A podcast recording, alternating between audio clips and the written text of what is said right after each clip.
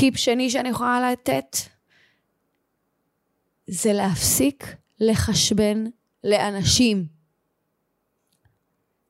תדם. אמן. סימן קריאה, טן טן טן טן. ממש להפסיק לח... אין... זה הטיפ הדבר... לאנשים תמיד יהיה מה להגיד. תמיד. אם עשיתי טוב, אז זה טוב. אם... או לא טוב. אם עשיתי לא טוב, אז זה או לא טוב או טוב. לכל אחד יש דעה, לכל אחד יש מה להגיד, לכל אחד יש את הדרך שהוא גדל בה, או את הדרך שהוא מאמין בה, או את הדרך ש... די, את מי אני מרצה? את מי אני צריכה לרצות?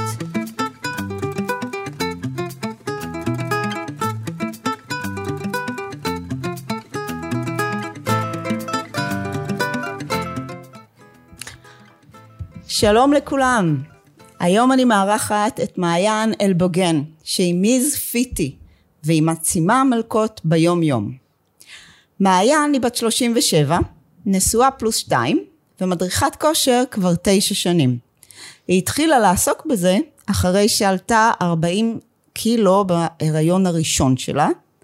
היא התאמנה בסטודיו, ואחר כך התחילה אפילו אה, ללמד שם. שלום מעיין. היי. מה שלומך? טוב, מה קורה? אחלה. אני בהצלחה. תודה. עם הפודקאסט. תודה, תודה. אני חייבת להגיד שאני מאוד מתרגשת. אני מבינה, ואנחנו פה ביחד להתרגש. איזה כיף. אני ממש מתרגשת לספר, לדבר על עצמי, ממש קושי, קושי אז לדבר על עצמי. כן. אתם תראו, למעיין יש אנרגיות מדהימות וסיפור לא פחות מדהים. אז אמרנו שאת מיז פיטי. אמת. מי זאת מיז פיטי? מה זה? איך זה הגיע? אוקיי, אז מיז פיטי, קודם כל היא אני, כמו שאת רואה ממולך. אבל היא גם סוג של אלטר איגו שלי, שהיא נולדה בעקבות תהליך מסוים שאני עברתי. לפני כמה שנים היה לי איזשהו, הייתה לי נפילה מאוד מאוד משמעותית, שמאוד התכנסתי לתוך עצמי, אנחנו נדבר עליה גם בהמשך, אבל התכנסתי מאוד מאוד לתוך עצמי, אפשר להגיד שעברתי סוג של דיכאון, ובעצם משם נכנסתי לתוך תהליך של התפתחות אישית, דרך קואוצ'רים, וככה יותר עבודה עצמית עליי, וכשהרגשתי מספיק בנוח עם עצמי, נולדה מיז פיטי.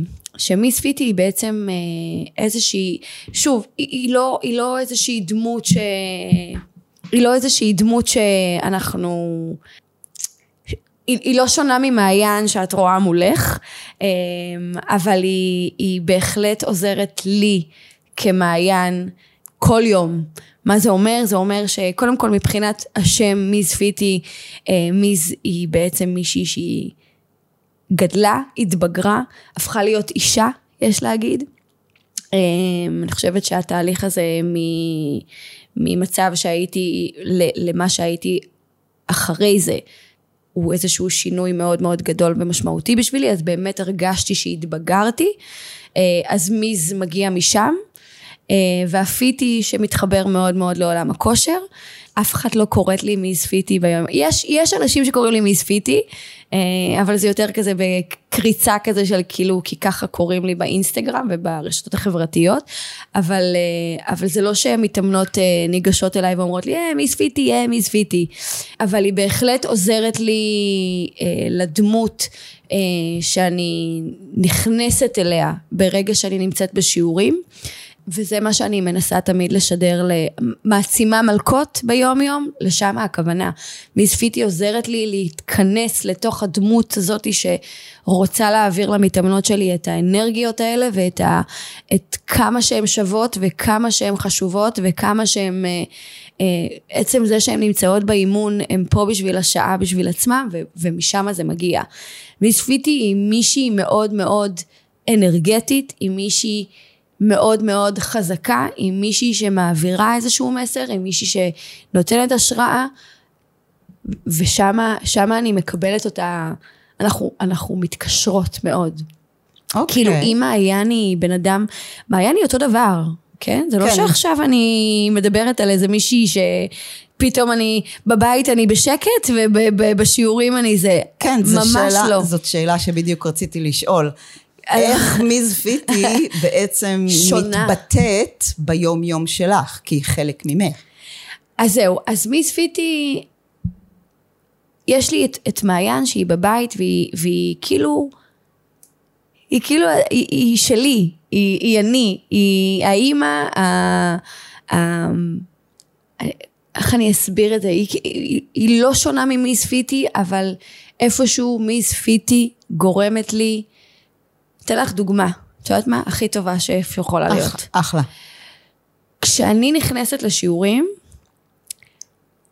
אין לי דרך להסביר את זה, אבל אני, אני כאילו יש לי עמוק בעיניים, נכנס בי דיבוק, וכנראה שזאת מיס פיטי, כן? אבל נכנס בי איזשהו משהו, שאני מעבירה שיעור, אני באטרף ואני באנרגיות כל כך מטורפות ובהי כל כך מטורף לעשות את מה שאני עושה ואת הזכות הזאת שניתנה לי לעשות, שלפעמים אני יוצאת משיעור ואני לא זוכרת מה היה.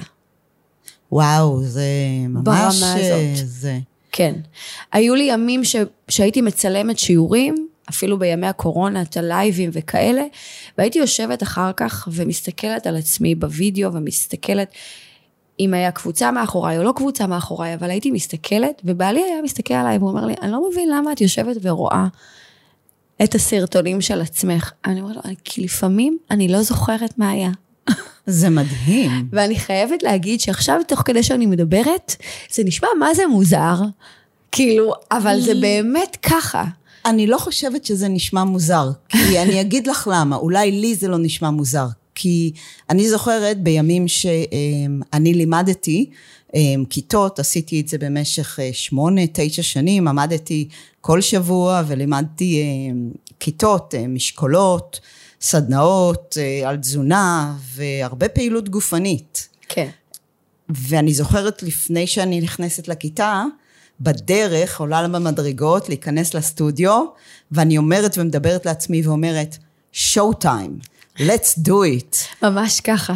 וכאלה דברים, כי זה ממש נכנס, זה, את נכנסת, פותחת הדלת לסטודיו, וזהו, ואת זאתי שנותנת אנרגיה, ואת זאת שמעצימה, ואת זאתי שאנשים באו לקבל ממך, הם באו בלי אנרגיה, הם הגיעו אחרי העבודה עייפים, עם הלחץ מהעבודה, או הבוס שהרגיז, או החמה שנדנדה, או הילדים שהיו חולים, או מה שזה לא קרה, והם באים לעשות שעה, הם סחבו את עצמם לסטודיו, בדיוק. לעשות משהו טוב בשבילהם. ואת שם הכלי שצריך לאפשר להם את זה. נכון. אז it's show time, נכון? אני לגמרי וזה מתחברת. וזה בדיוק זה, כי באמת, הרבה פעמים, בסך הכל אני אימא כמוהן, אני עובדת, ואומנם אין לי את הבוסים או משהו כזה, אבל כן יש לי איזשהו משהו ש... שמכביד עליי במשך היום, ואם זה כלכלת הבית, ואם זה, לא יודעת מה, ריב עם הבעל, או ילדים, או מה שזה לא יהיה, אני מגיעה לסטודיו, בדיוק כמוהן, אבל לי יש תפקיד אחר, והסוויץ' הזה, בשנייה שאני נכנסת לסטודיו, שמה זה קורה, שמה מיס פיטי נכנסת. זה המג'יק. בדיוק. זה ה... וזה הדבר ש... אם, בוא נגיד ככה, אם מתאמנות יוצאות משיעור ומחייכות וכיף להם, וכשאני מגיעה לשיעור ואני רואה שזה קורה, אז שמה זה כאילו, שמה הדיבוק נכנס, שמה זה קורה, ממש בדיוק ברגעים האלה, כי גם אני צריכה את הסוויץ' הזה וגם אני עושה אותו, ו, וכן, ויש את... ואת יודעת מה? בדיוק זה התיאור של מיס פיטי. הסוויץ', המג'יק. המג'יק. האנרגיה, השואו טיים. אחלה. בדיוק. אז בוא ניקח אותך רגע אחורה בזמן, לפני מיס פיטי, ולפני ש... כשהייתי ילדה. כשהייתי ילדה. אז ספרי לנו קצת, מה... איך הגעת לזה? איך הגעת ללכת לחדר כושר? לסטודיו, איך הגעת לעשות, לעולם הזה בכלל? מאיפה הגעת? אני, אני רוצה לציין שאני מעולם לא הייתי בעולם הכושר. בשום צורה. ברמה שבשיעורי ספורט הייתי מבריזה, ואני כזה רוצה להגיד לי, תקשיבי, המורה לספורט, אם את שומעת את זה, אז כאילו, תשמעי עכשיו את הכל. אבל באמת לא הייתי מעולם הכושר. הפעם האחרונה שבאמת נכנסתי לאיזשהו תהליך של ירידה במשקל, זה היה בחתונה שלי בכלל, שאמרתי, טוב, אני רוצה בתמונות של החתונה, שאני אהיה ככה מחוטבת ומצומצמת, ובאמת ירדתי עשר קילו, עשרה, עשרה? עשר? עשרה, אני חושבת. עשרה, כן. וזה היה, זה היה העולם שלי, גם, כאילו, החתונה נגמרה, וגם שם החיים שלי התחילו וחזרו לסורם, זאת אומרת, לא, אחר כך עשיתי מנוי לחדר כושר, שילמתי את השלושת אלפים שקל, והייתי פעמיים. בדיוק כמו רוב האנשים שקשה להם נורא להתמיד, גם אני הייתי שם. וכשנכנסתי להיריון, ההיריון הראשון שלי, זה היה בעצם, זאת אומרת, לא עבדתי באותה תקופה, זאת אומרת, זה היה מין תקופה כזאת שהתחלתי לעבוד, באיזושהי חברת פרסום בתל אביב, עבדתי שם שלושה חודשים, ואז עזבתי, כי פחות היה לי ככה חיבור עם זה בהתחלה, למרות שחזרתי לעבוד אצלה אחר כך, אבל כאילו, איפשהו שם לא, לא מצאתי את המקום שלי, ו... ואז נכנסתי להיריון, ואמרתי, טוב, אני לא אחפש עכשיו עבודה, אני כאילו, נחכה. כאילו, אני עכשיו נכנסת לתקופה של הריון, מי ייקח מישהי בהיריון? אז ניצלתי את זה, וכאילו נשארתי את זה, ובאמת כל תקופת ההיריון לא עבדתי, ומצאתי את עצמי, לא עושה פעילות גופנית, או כל היום כזה, אצל אמא שלי, אצל אחותי, הולכות לקניונים, הולכות לזה, הולכות לזה, הולכות לזה, ואוכלת, כיף לי, אוכלת, מה שבא לי, לא, שאת בהיריון לא מרגישים שאת עולה משקל, כאילו, כאילו, כאילו, את כאילו רואה את הבטן גודלת, ואת כאילו נראית נורא נורא זוהרת וכיף לך וזה, אבל את לא באמת מרגישה את הממדים גודלים, עד לפחות לחודשים המתקדמים. אני חושבת שרק בחודש שביעי, שמיני, כבר הרגשתי שאני ממש ממש ממש כאילו כבדה, אז וי שבטיפת חלב היא הזהירה אותי כל חודש שהייתי באה לבדיקות, היא אמרה לי, תקשיבי, את עולה במשקל, את צריכה לשמור, אפילו הייתה קצת חוצפנית, ואמרה לי כאילו, מה אם בעלך ראה את השכנה ממול, ואת בינתיים עולה במשקל, ואני כזה, אחותי, את לא אומרת לי דברים כאלה, אבל, אבל באמת לא, לא שמתי לב, ולא שמתי לב, כאילו, אולי הכחשתי את ה... כן, או הדחקתי את ה... מכחישים גם כי הולכים עם בגדים גדולים יותר, ואפשר כן. ללבוש הכל, זה מין כזה... זה גם איזשהו סוג של... ש... לא, לא אגיד לזה שחרור, אבל איזשהו סוג של אנטגוניזם, אנטגוניזם מהילדות, שבאמת כל... גדלתי לאמא מאוד מאוד רזה, שזו הייתה ההתעסקות שלה רוב הזמן. לא רוב הזמן, אבל באמת היה, תמיד היה שפע של אוכל בבית, ותמיד היה ארונות מלאים, ואוכל והכל וזה וזה, אבל מבחינתה זה כזה, אוכלים בשביל הנפש, לא בשביל uh, לדחוס.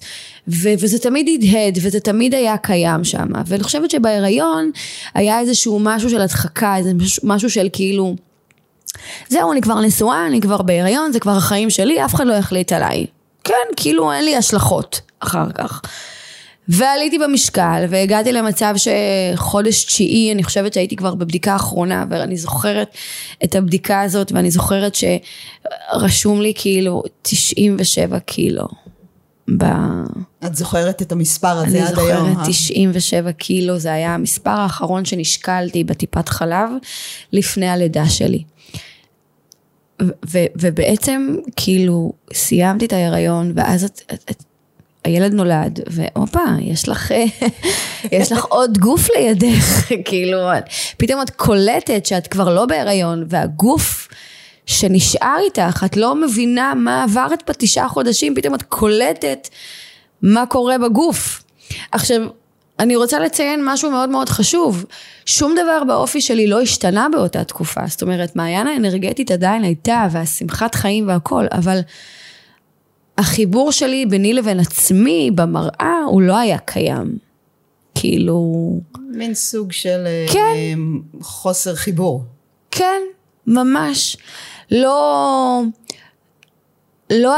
גם בבית, כאילו בעלי מעולם לא העיר לי על המשקל, הוא מעולם לא אמר לי משהו, כאילו תראי איך את נראית, או תרזי, או ת, כאילו, מעולם, מעולם לא העיר לי על שום דבר, אבל זה היה ביני לבין עצמי, וכמובן מה יגידו, כן, איך מסתכלים עליי, כן, עכשיו, אני חושבת, כאילו, שוב, הכל מעניין של ניסיון אישי שלי, אני לא, לא יכולה להגיד שנבדקתי בעניין הזה, אבל בדיעבד אני חושבת שעברתי גם איזשהו סוג של דיכאון אחרי לידה, כי היה לי את זה גם בלידה השנייה אחר כך, אבל אחרי שילדתי את הבן שלי הייתי נורא נורא מרוחקת, מהילד, מהבעל, מהבית, חיפשתי את הדרכים החוצה. וביני לבין עצמי אני לא, לא מצאתי את המקום שלי בשום צורה, זאת אומרת אני לא מתחברת לילד, מי זה הדבר הזה שעכשיו אני צריכה לגדל, באיזה קטע אני צריכה לגדל, הייתי בת עשרים ושש שילדתי, ואני כאילו לא, לא מתחברת, עם בעלי גם לא היה שום חיבור, היה מאוד מאוד ריחוק, ברמה כזאת של כאילו, יום שישי בצהריים, בנות דודות שלי מתקשרות אליי, את רוצה לבוא לטבריה שישי שבת? הילד בן שלושה ארבעה חודשים בבית. עכשיו, לא אומרת שזה דבר רע, אבל לא כשאת נמצאת במצב הזה. ו... ו... ולא חשבנתי, פשוט נסעתי, שישי שבת אני לא בבית. לא מעניין אותי. אני לא גידלתי את הבן שלי. לא הייתי שם בכלל בשבילו בשנה הראשונה. חזרתי לעבוד במשרד פרסום שעבדתי בזמנו, ומצאתי את עצמי עובדת בתל אביב, יוצאת בשבע בבוקר מהבית, חוזרת בשבע בערב הביתה. אני לא מכניסה את הילד שלי לגן, אני לא מוציאה אותו מהגן, אני מגיעה אך ורק להשכיב אותו, וגם זה בקושי. וממש ממש ממש הייתי מנותקת לגמרי מהעולם שאני נמצאת בו. זאת אומרת, אני ראיתי את זה בתור כאילו, סליחה, אני לא אימא עכשיו. אני אשת קריירה, אני עובדת במשרד פרסום מכובד, וזה מה שמעניין אותי. תקבלו את זה או שלא תקבלו את זה. ו... ובאותו זמן אני, אני מתכנסת לתוך עצמי, ואני עדיין, כאילו על פניו כלפי חוץ, אני כאילו נראית משדרת עסקים כרגיל, אבל מבפנים אני דואכת, כי אני לא אוהבת את עצמי, אני לא אוהבת את מה שאני רואה, אני לא אוהבת את האישה שנהייתי, כי אני גם לא... זו אישה לא מחוברת. אישה לא, לא היה, מחוברת. לא היה לך חיבור עם עצמך. לגמרי. לא הכרת את עצמך, זה ככה נשמע. כן, כי גם, את יודעת, אני חושבת ש... שתמיכה של משפחה זה משהו שהוא מאוד מאוד חשוב. ואני חושבת ש...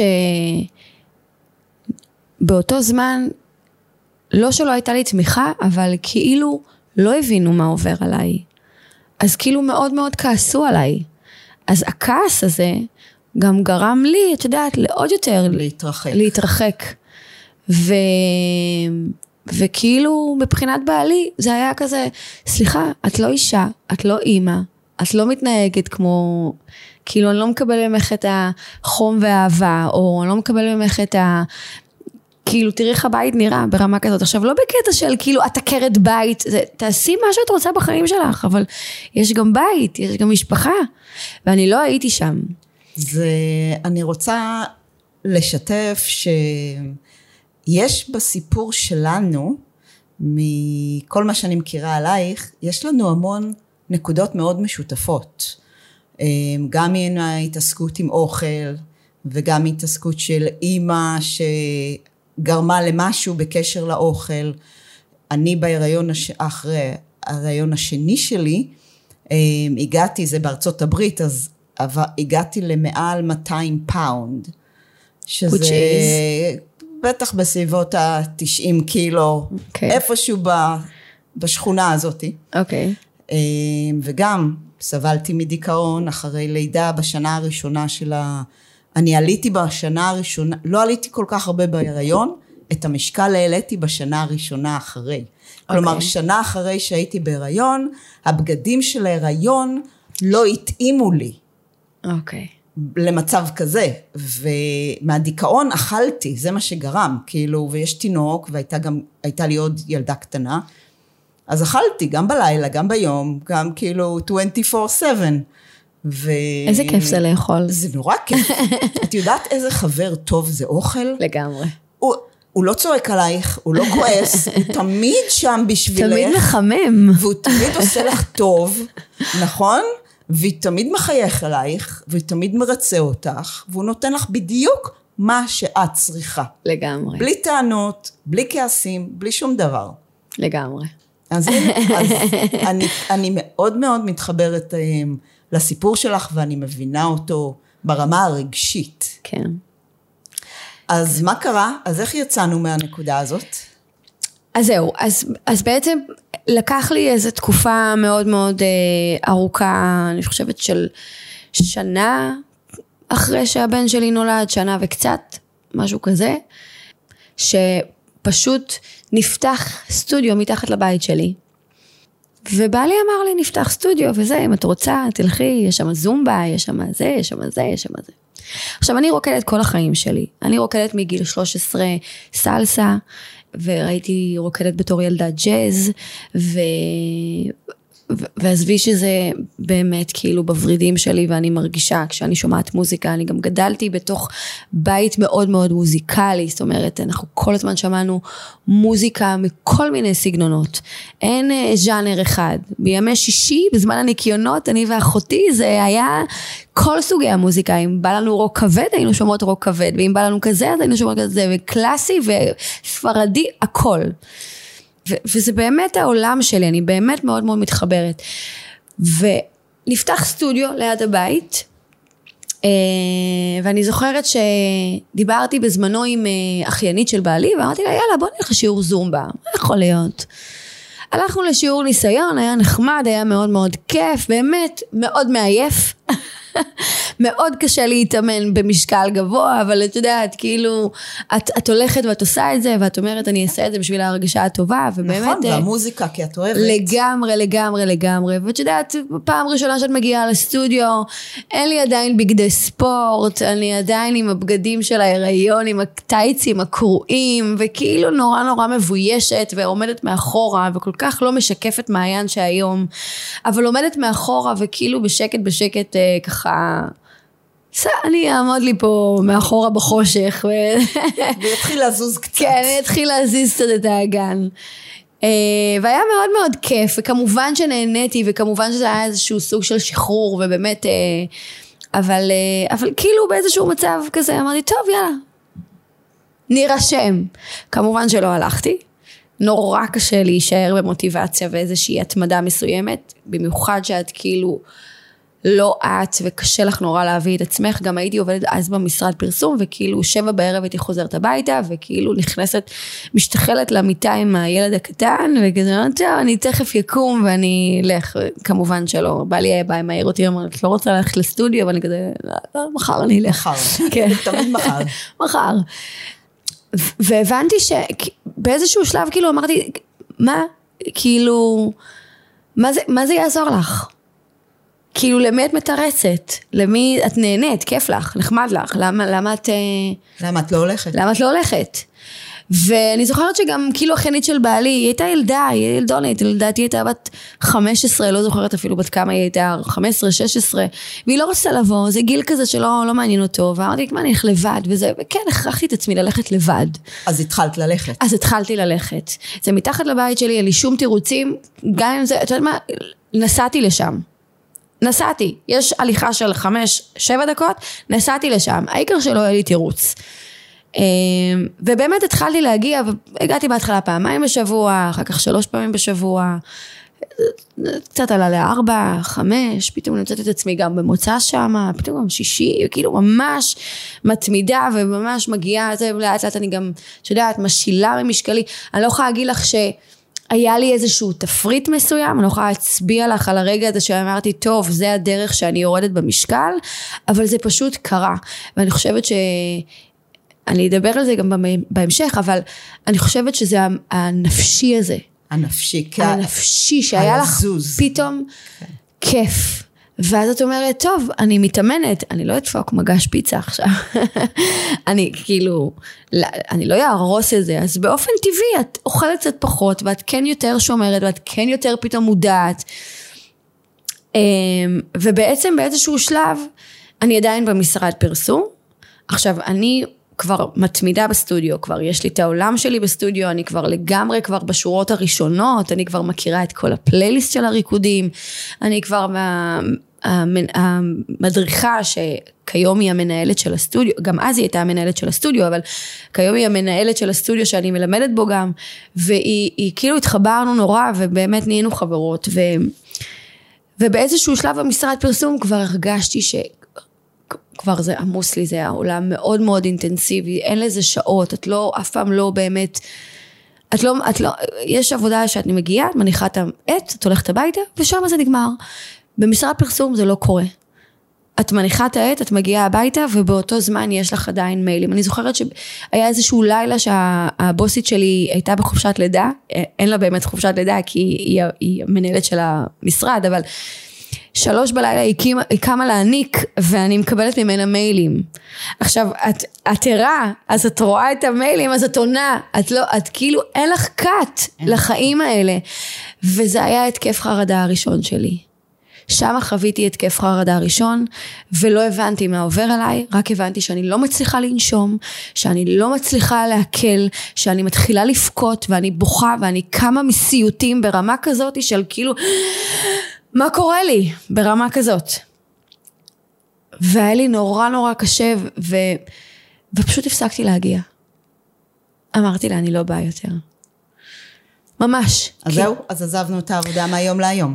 זה היה מהיום להיום, זה היה, בוא נגיד ככה שזה long story short, אבל היה באמת איזשהו כסח ביני לבינה, שכאילו, בסופו של דבר זה נגמר יפה, אבל, אבל, מבחינתי זה היה קאט שהייתי חייבת לשים לו סוף.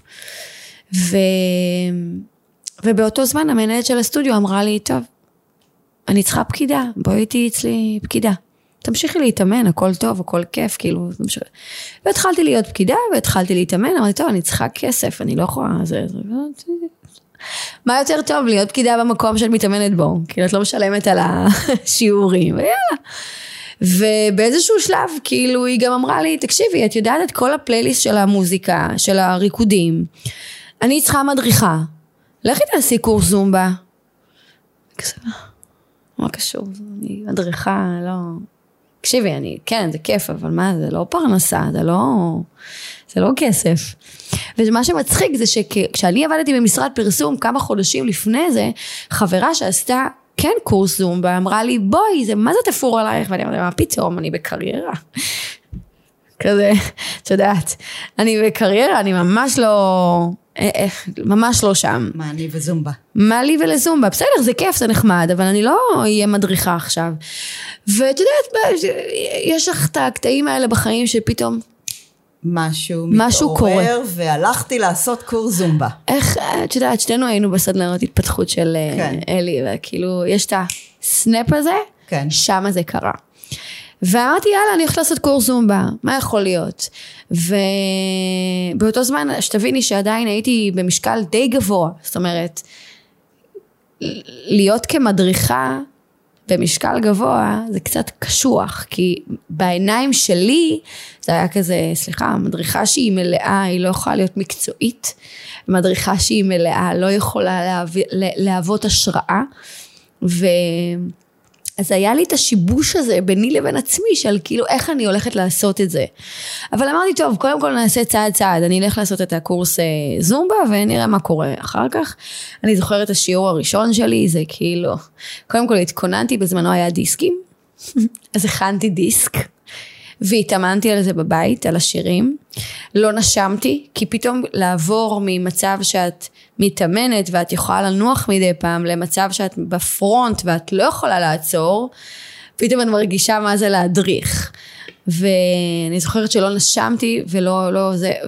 וסליחה על הביטוי, לפני השיעור, שלשלתי את החיים שלי, ממש ביליתי בשירותים, היה לי נורא נורא קשה להתחיל, להגיד, אוקיי, איך אני עושה את זה, אבל אמרתי, יאללה, אין כאילו, אני, היא ביקשה ממני החלפה, אני כבר אחרי הקורס, זה הזמן שלי להתחיל, אני מתחילה. הגעתי, ועכשיו אני נכנסת לנעליים שלה, כאילו לבנות שכבר רגילות אליה, לבנות שנכון שאני עושה אולי את אותו פלייליסט, אבל זה כאילו, זה מדריכה אחרת שהן לא רגילות אליה.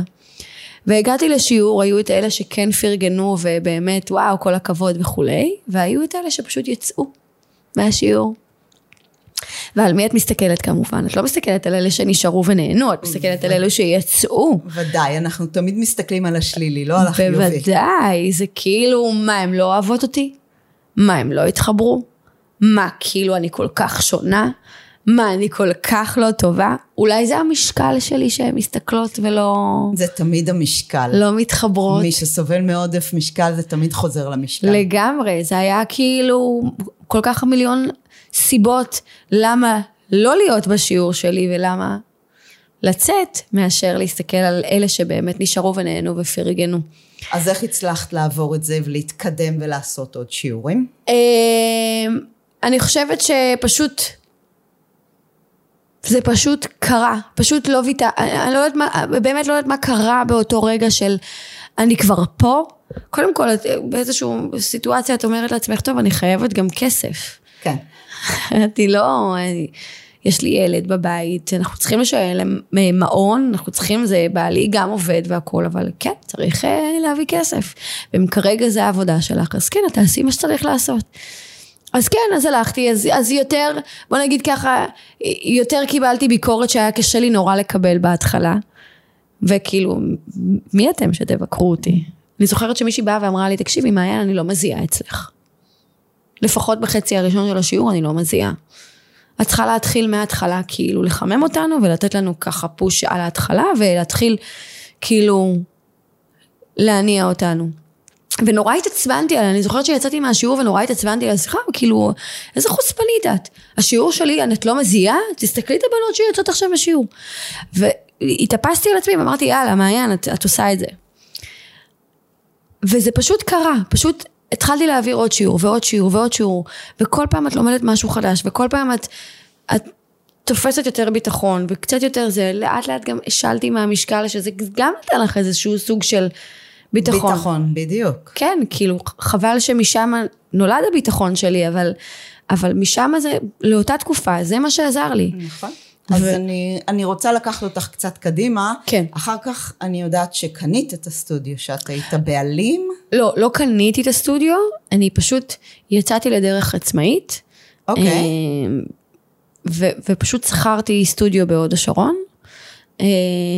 ופשוט התחלתי, בניתי קבוצות משלי.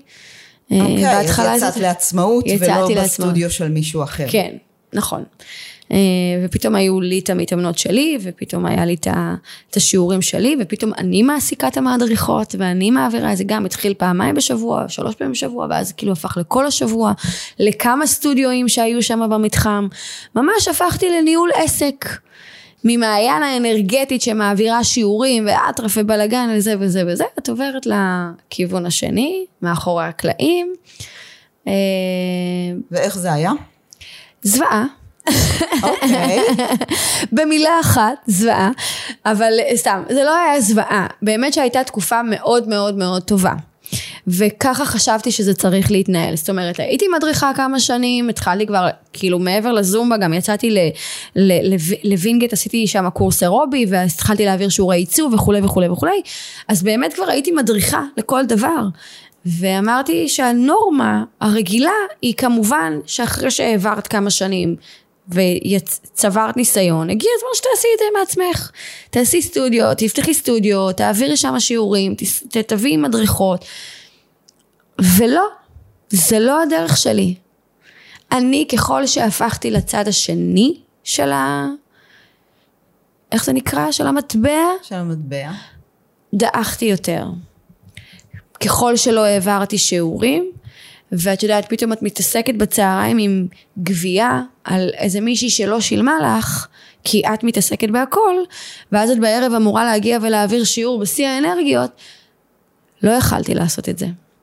הרגשתי שאני דואכת, הרגשתי שאני קורסת לתוך עצמי, ואני לא מצליחה להביא את עצמי לרמת אנרגיות שאני רוצה.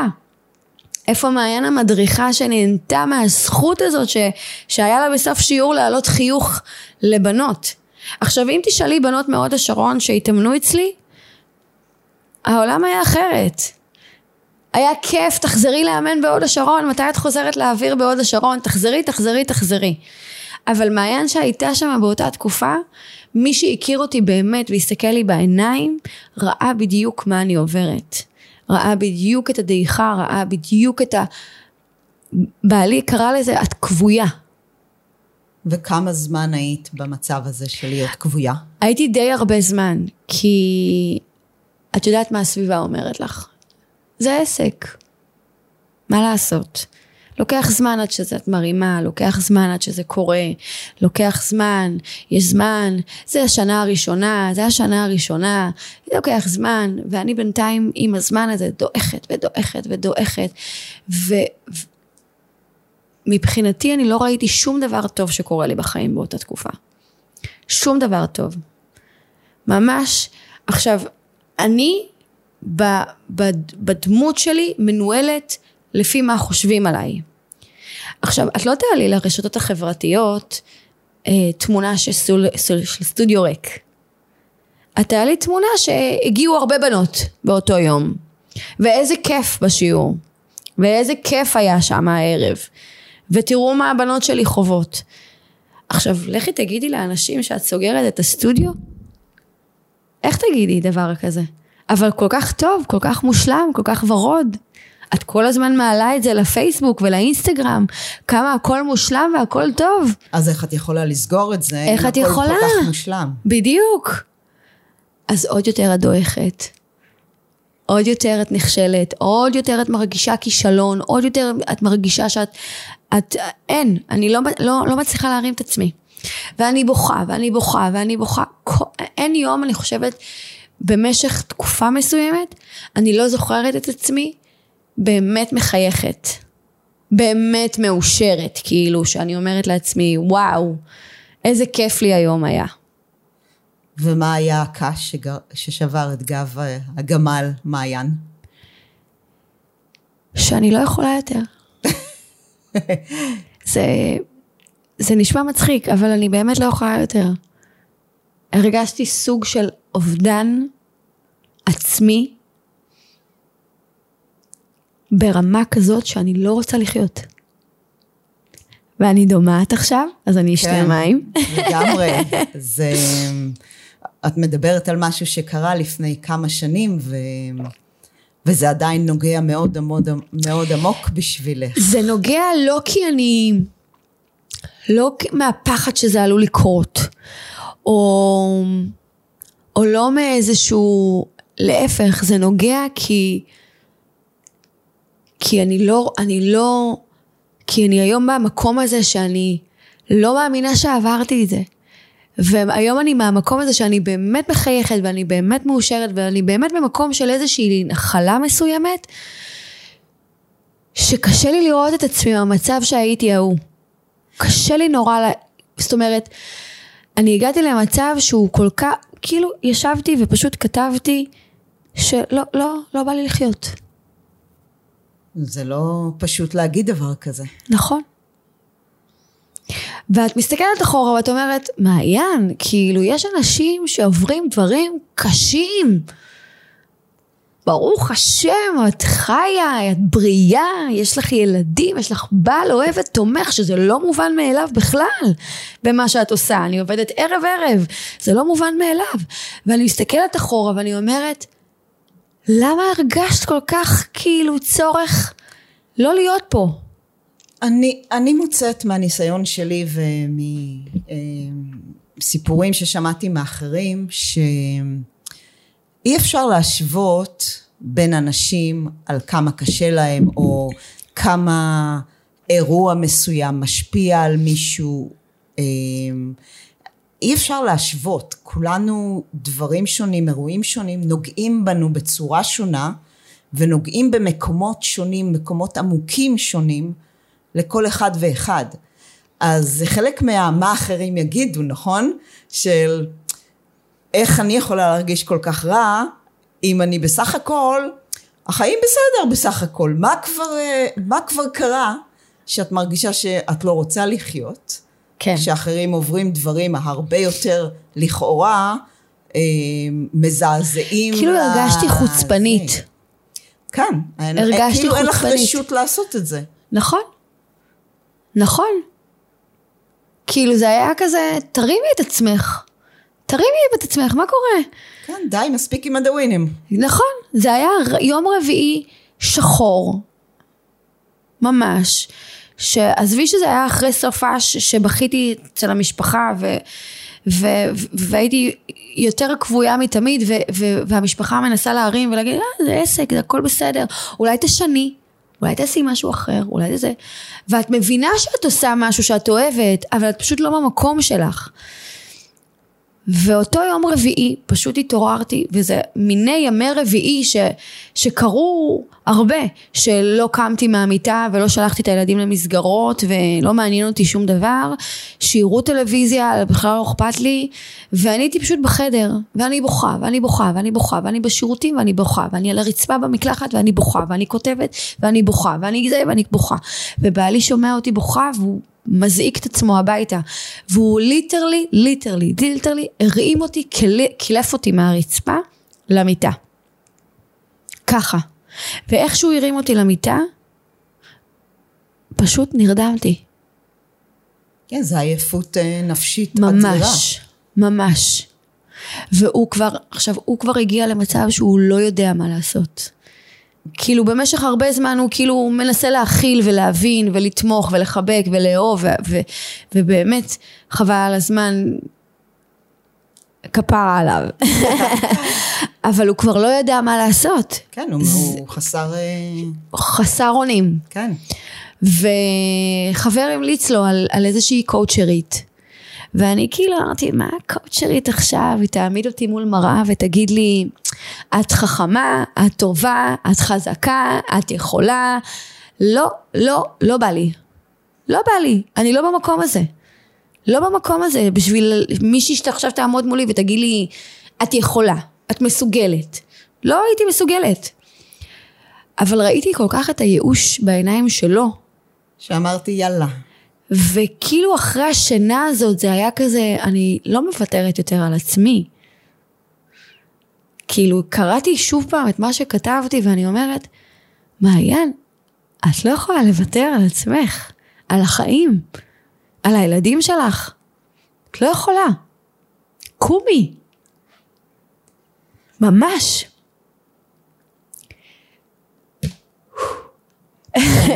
אני רואה, זה עשה לך הרבה.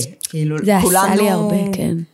כולנו עוברים דברים בחיים של מרגישים של יש לנו החיים לפני והחיים אחרי. לגמרי. זה כאילו איזושהי לידה מחדש בצורה מסוימת. לגמרי. ואז הלכת לראות את הקואוצ'רית. אז הלכתי לקואוצ'רית. והתחלת לשנות דברים? אז את יודעת, הסשנים הראשונים זה היה נורא נורא סקפטי ונורא נורא...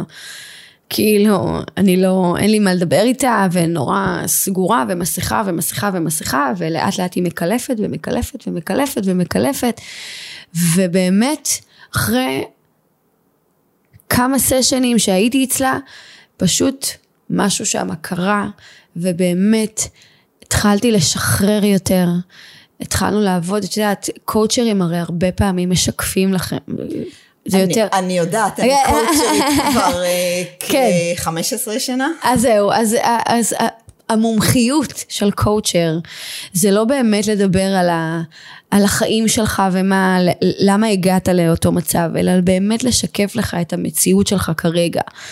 והיא הייתה משקפת לי את זה בצורה נהדרת, ממש שמה לי מראה על כל דבר שקרה. ולאט לאט באמת התחלתי להתקלף, ובאמת התחלתי להשתחרר, והתחלתי להבין כאילו, מה, מה, מה, מה עוצר אותי?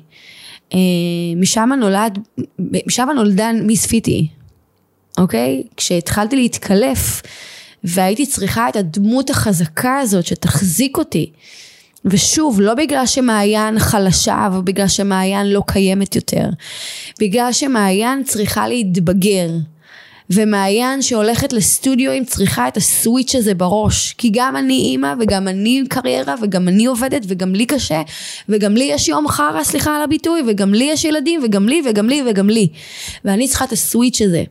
ומיס פיטי נולדה משם, ושם נולד גם הקונספט שלי, הפיט אנד דנס, שבו אני מעבירה למתאמנות, שזה הבייבי שלי, זה משהו שאני יצרתי, זה משהו שאני באה ומעבירה למתאמנות, ועם זה אני רוצה לעוף קדימה.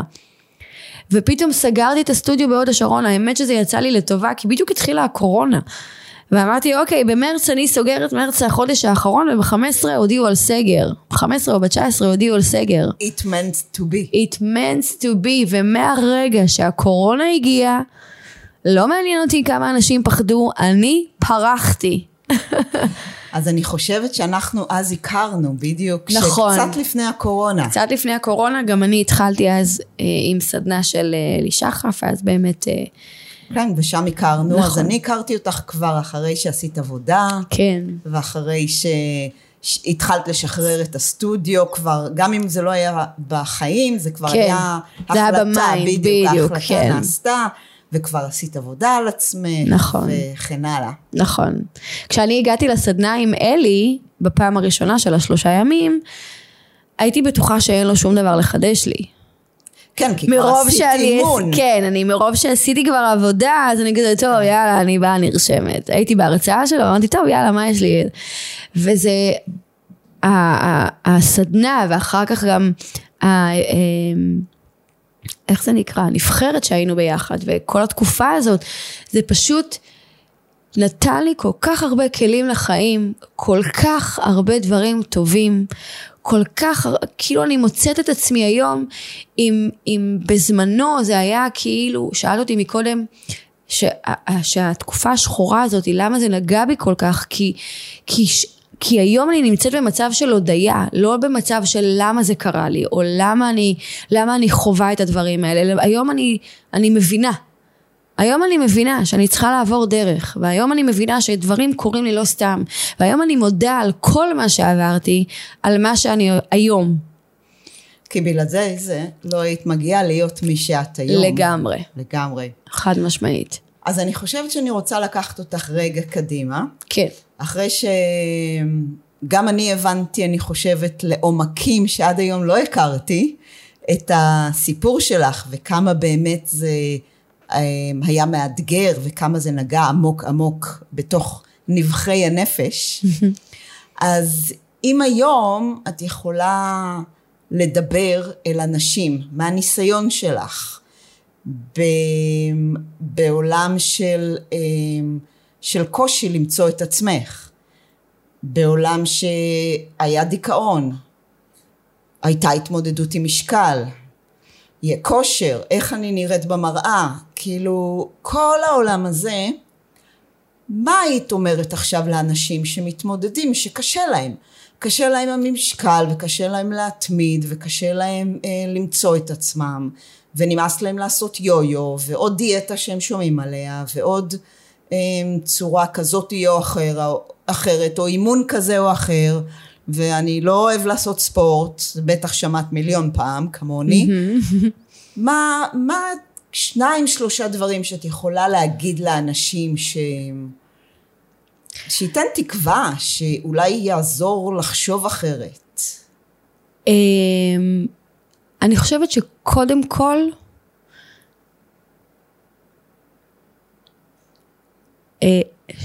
מצאתי את עצמי בבלקאוט, כי, כי אני נורא נזהרת בדבריי.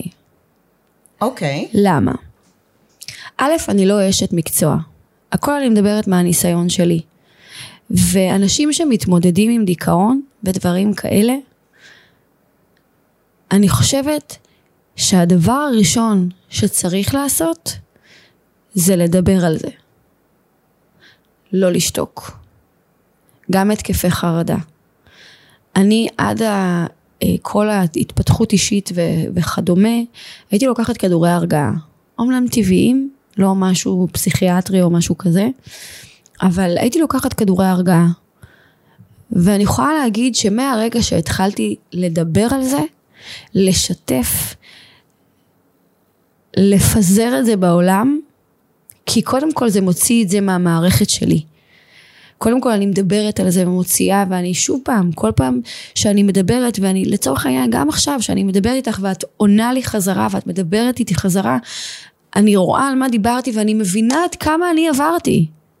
את לא מבינה כמה את עוברת עד שאת מדברת על זה. מדברת, משתפת. בדיוק. אז אני חושבת שקודם כל, זה לדבר על זה, לשתף, אם זה עם איש מקצוע, ועדיף עם איש מקצוע, כי בדרך כלל משפחה או חברים, זה אנשים שמאוד מאוד ירצו לעזור, ולא בהכרח יגידו את הדברים הנכונים.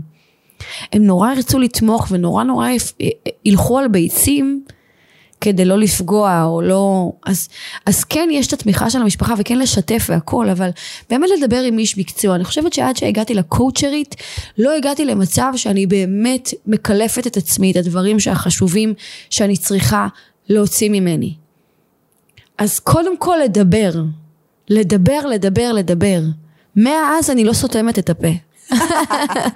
מאז אני לפעמים אומרת למתאמנות שלי באמצע שיעור, תשתיקו אותי. כי אני מדברת, אני כל הזמן מדברת, אני כל הזמן משתפת. אני בן אדם מאוד מאוד משתף.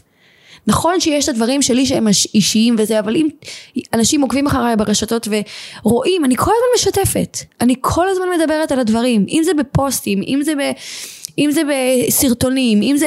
אני כל הזמן מדברת על הדברים. אני חושבת שהיום איכשהו ניגע, הגענו לעומק, ש... גם על זה דיברתי. פוסטים... גם על זה דיברתי. אוקיי. גם על זה דיברתי. את דיברת על זה, אבל איכשהו כשיש את הזמן לשתף ולהגיע לעומק ולתאר את זה בפרטים. חד משמעית. יש בזה את הגוון של, של ה... מרגיש אמיתי. אני מסכימה, זה הכל בנסיבות של, של רשתות חברתיות. את לא כמובן. יכולה להעביר דמעות ברשתות חברתיות. את לא יכולה להעביר את הכאב ברשתות חברתיות. את לא יכולה להעביר... ז- זמן מסוים שעברת, את כן יכולה לשתף כדי להוות השראה, את כן יכולה לשתף כדי להבין, היי, hey, אני בן אדם, נכון שאני מראה לכם סרטונים שאני מלאת אנרגיות כל הזמן, אבל קרה לי פה משהו, וגם אני יודעת שיכול להיות שאת זאתי שקורית עכשיו, אני יודעת שיכולה לדבר, ואז היא יכולה גם לפנות אליי בפרטי, בשביל זה אני משתפת. כדי שהבחורה הזאת שעכשיו אמרה לי בהודעה הפרטית, תודה רבה ששיתפת, בשביל זה. לגמרי. אז אם יש טיפ אחד ראשון שאני יכולה להגיד עליו, זה קודם כל לשתף ולדבר. עם איש מקצוע, בשביל ההתחלה, כדי לקבל את הכלים הנכונים, וכדי להבין איך אני עושה את זה, ואיך אני מתחברת לעצמי שוב פעם, וגם עם החברים והסביבה שאנחנו נמצאים בה. זה קודם כל. טיפ שני שאני יכולה לתת, זה להפסיק לחשבן לאנשים. תדם. אמן. סימן קריאה. טן, טן, טן, טן. ממש להפסיק לח... אין... זה הטיפ הדבר... לאנשים תמיד יהיה מה להגיד. תמיד. אם עשיתי טוב, אז זה טוב. אם, או לא טוב. אם עשיתי לא טוב, אז זה או לא טוב או טוב. לכל אחד יש דעה, לכל אחד יש מה להגיד, לכל אחד יש את הדרך שהוא גדל בה, או את הדרך שהוא מאמין בה, או את הדרך ש... די, את מי אני מרצה? את מי אני צריכה לרצות? את אף אחד. אם אני עכשיו נכנסת לשיעור, ומעיין לפני עשר שנים שהעבירה שיעור ראשון, והבנות יצאו לה מהשיעור, הסתכלה על הבנות מהשיעור שיצאו, היום מעיין שנכנסת לשיעור, ומישהי יוצאת, מעיין לא בשביל כולם. וזה בסדר. וזה בסדר גמור. אני לא בשביל כולם. את מחזירה אותי אחורה, ל-חמש עשרה שנה בערך אחורה. ואני זוכרת כשהבנתי את הקונספט הזה של אני לא אחראית מה אחרים חושבים עליי, ושחררתי את זה, זה שינה לי את החיים בצורה וואו. דרמטית, זה הוריד את כמויות הלחץ שהיה, היה, שחוויתי באותו זמן. לגמרי. כאילו, אני לא אחראית, גם אם, וכשיש עסק, ואני לא צריכה לספר לך, זה כשאנשים אומרים דברים או מתעלמים, או את שולחת מייל או אנשים אומרים שהם ידברו איתך ואנשים מתעלמים, ואם לוקחים את זה אישית לגמרי, זה לגמרי, או אם מנסים לעשות דברים, ולאנשים יש מה להגיד על הצורה שאתה עושה, על איך שאתה מביע את עצמך, על איך נכון. שאתה נראה, על איך שאתה חושב, על איך ש... על איך שעל איך שעל איך ש... חד משמעית. לכל אחד יהיה מה להגיד. מה אכפת לי? כי זה לא עליי בכלל, זה בא, זה הסיפור שלהם, עם החוסר ביטחון שלהם, את יודעת מה? והנקודה והחוויות שלהם. מהכלים שקיבלתי, לפעמים אני מסתכלת על זה מהכיוון השני. למה זה מפריע לי?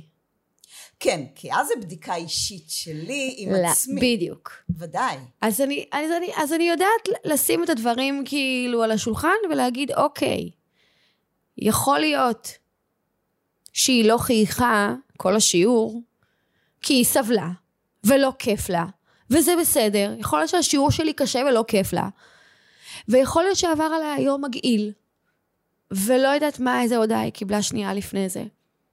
לא יודעת. אין לי מושג. נכון, כי זה לא מה שאת עשית. אז זה לא שלי. אממה, אם היא תבוא אליי בסוף השיעור ותגיד לי, פחות מתאים לי, או פחות התחברתי אלייך, או משהו כזה, קודם כל אני אבין. דבר שני, אם זה באמת יפריע לי, או שאני אשב עם עצמי, ואבין כאילו מה... למה? למה? אבל כמו שאני מכירה את עצמי, אני גם אשאל אותה. אני ארצה ללמוד מזה. בדיוק, כי פידבק זה ללמוד. לגמרי. אין דבר כזה. אני ארצה ללמוד. אבל זה מעיין של היום. כן, שפידבק זה דרך ללמוד. בלי פידבק אי אפשר להשתפר. לגמרי. מעיין של פעם לא, מעיין של פעם הייתה יוצאת מהשיעור, ואם היא הייתה אומרת לי, לא התחברתי לה, איך לא כיף לי בשיעור או משהו כזה, הייתי נורא נורא נפגעת ואומרת, יאללה, שלא תבוא יותר. ממש ככה. אבל היום אני להפך, אני, יהיה סיכוי שאני, שאני עוד יישב ודבר איתה.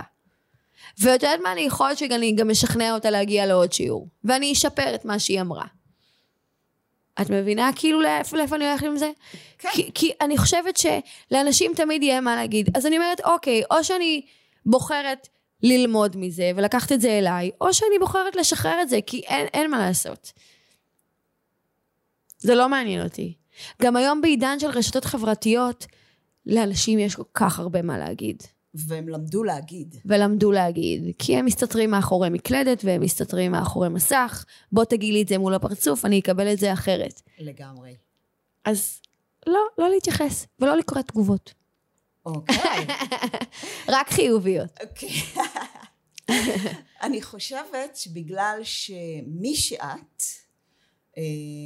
מדריכת כושר והאנרגיות וכן הלאה, אני חושבת שאני רוצה, יש לי שתי שאלות. אוקיי. לפני שנסיים. אוקיי. אז שאלה אחת זה, איך להתמיד בפעילות גופנית? מה את יכולה מהניסיון שלך, מההיכרות שלך, מהדרך שלך ומהיכרות עם המון המון המון אחרים, מה אפשר לעשות כדי להתמיד בדבר הזה? אחד, למצוא נישה שאת אוהבת. אה, לא להגיע, זאת אומרת, אני התחלתי בזומבה. שם אהבתי, שם נהניתי, רקדתי, ביליתי, מבחינתי זה היה בילוי. רקדתי ונהניתי, שם בעצם התחלתי והתאמנתי שש פעמים בשבוע, כי היה לי כיף. היה לי כיף להגיע לאימון. היה לי כיף לפגוש את הבנות שהכרתי בסטודיו, שהפכו להיות חברות, היה לי כיף מהמוזיקה, היה לי כיף לרקוד, היה לי כיף לשחרר, היה לי כיף לפרוק, ולא הגעתי לי כי, כי אני סובלת, לא הגעתי כי אני צריכה לרדת במשקל, לא הגעתי כי אני צריכה להתחתב לקיץ, מכירה את זה? הכיני את גופך לקיץ? ודאי. לא, לא, אין הכיני את גופך לקיץ, הכיני את נפשך לכל החיים. להגיע למקום שאת נהנית בו, למצוא את החיבור, את יודעת מה, גם אם ללכת לסטודיו, וללכת לכל השיעורים, למצוא, אופה, למצוא את החיבור למדריכה מסוימת, למצוא את החיבור לשיעור מסוים, ושם להגיע, לשם. אחר כך, כשאת כבר בתוך העולם הזה, הרי מוטיבציה נגמרת. את מתחילה, איך תתמידי? את, את, כאילו את מתחילה, את קונה בגדי ספורט, את קונה לספורט, ויאללה, מי אני אחר? אני מתאמנת שלוש פעמים בשבוע. ואז החיים קורים, ואין לי כוח ללכת יותר. אז איך תתמידי? ברור שיהיה לך קשה להתמיד. אז למה למצוא, לא, לא, לא, עכשיו, אם היו אומרים לך עכשיו, שלוש פעמים בשבוע את הולכת לבית קפה עם חברה. היית מוצאת לזה זמן, נכון? לגמרי. כי כיף לך. למה לא לשבת על קפה עם חברה ולרחל, וליהנות, ולשחרר, ולפרוק? אותו דבר. למה את הולכת לסטודיו בשביל לסבול? למה את מענישה את עצמך? סליחה. למה את מענישה את עצמך? כי אכלת אתמול פיצה. לכי למקום שכיף לך. לכי למקום שטוב לך ונחמד לך. אז מה שאת אומרת שהנאה תביא להתמדה. חד משמעית. ואת יודעת מה? אני אוסיף עוד משהו קטן. כן, לפעמים את צריכה להכריח את עצמך. כן, היו לי ימים שאמרתי, אין לי כוח, את יודעת מה? גם שאני בתור מדריכה. כן, יש לי ימים שאין לי כוח לצאת. אין לי כוח ללכת לאימון. אבל בשנייה שאני שם, עשיתי, קודם כל, חמישים אחוז כבר עשיתי, הגעתי. יצאתי, הכרחתי את עצמי לצאת, גם אם אני עכשיו עברתי יום מגעיל, הכרחתי את עצמי לצאת, אני שם, חמישים אחוז כבר עשיתי. נכון, הכי קשה זה לקחת עצמך לאוטו. לגמרי. את בעבודה, מסיימת מאוחר, קחי את עצמך, שימי את עצמך, שימי לך דברים באוטו, תלכי ישר מהעבודה, אל תחזרי הביתה.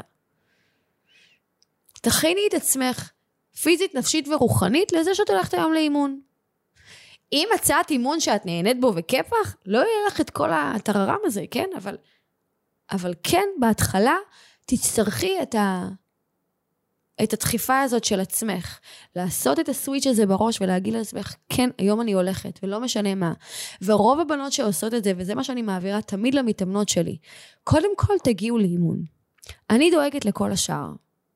אני דואגת לאנרגיות, אני דואגת למוזיקה, אני דואגת ליצוק עלייך, אני דואגת לשגע אותך, אני דואגת ל- לעשות לך את הבלגן פה, אבל קודם כל תגיעי לאימון.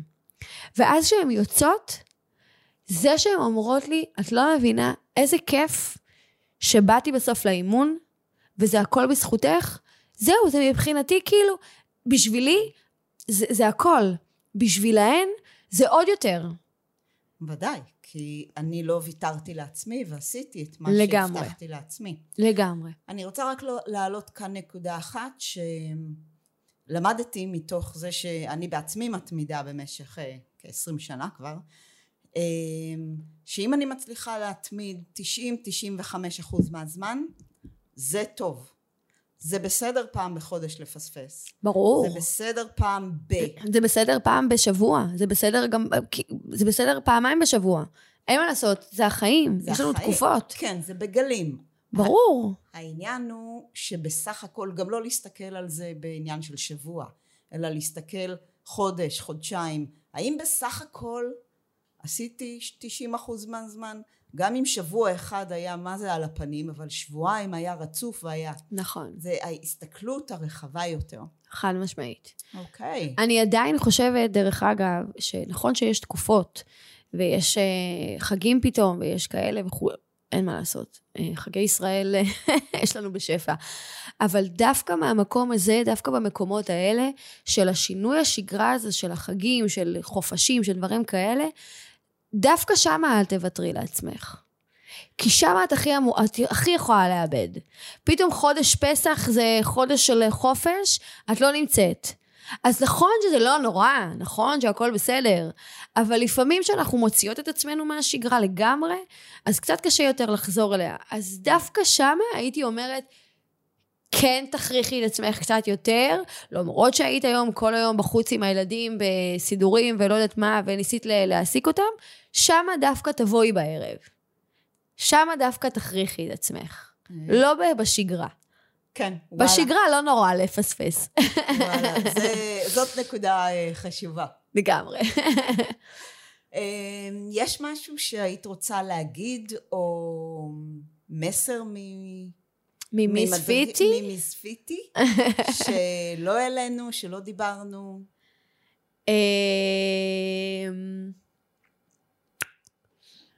לא יודע, דיברנו על הכל.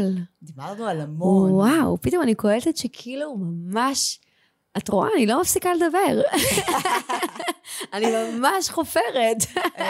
כן, אבל זה נורא מעניין, וזה נורא נותן השראה, וזה נותן פרספקטיבה, והבנה, וגם כלים, וגם לראות שגם המקצוענים עוברים את זה, וגם הם הגיעו לגמרי איכשהו למקום הזה, וגם אצלהם זה לא פרפקט. אז אני חושבת שפשוט מה שאני אומרת למתאבנות שלי כל הזמן, אתן מלכות. אתן מלכות כי אתן אימהות, כי אתן קרייריסטיות, עקרות בית, מגדלות ילדים, אתן מלכות.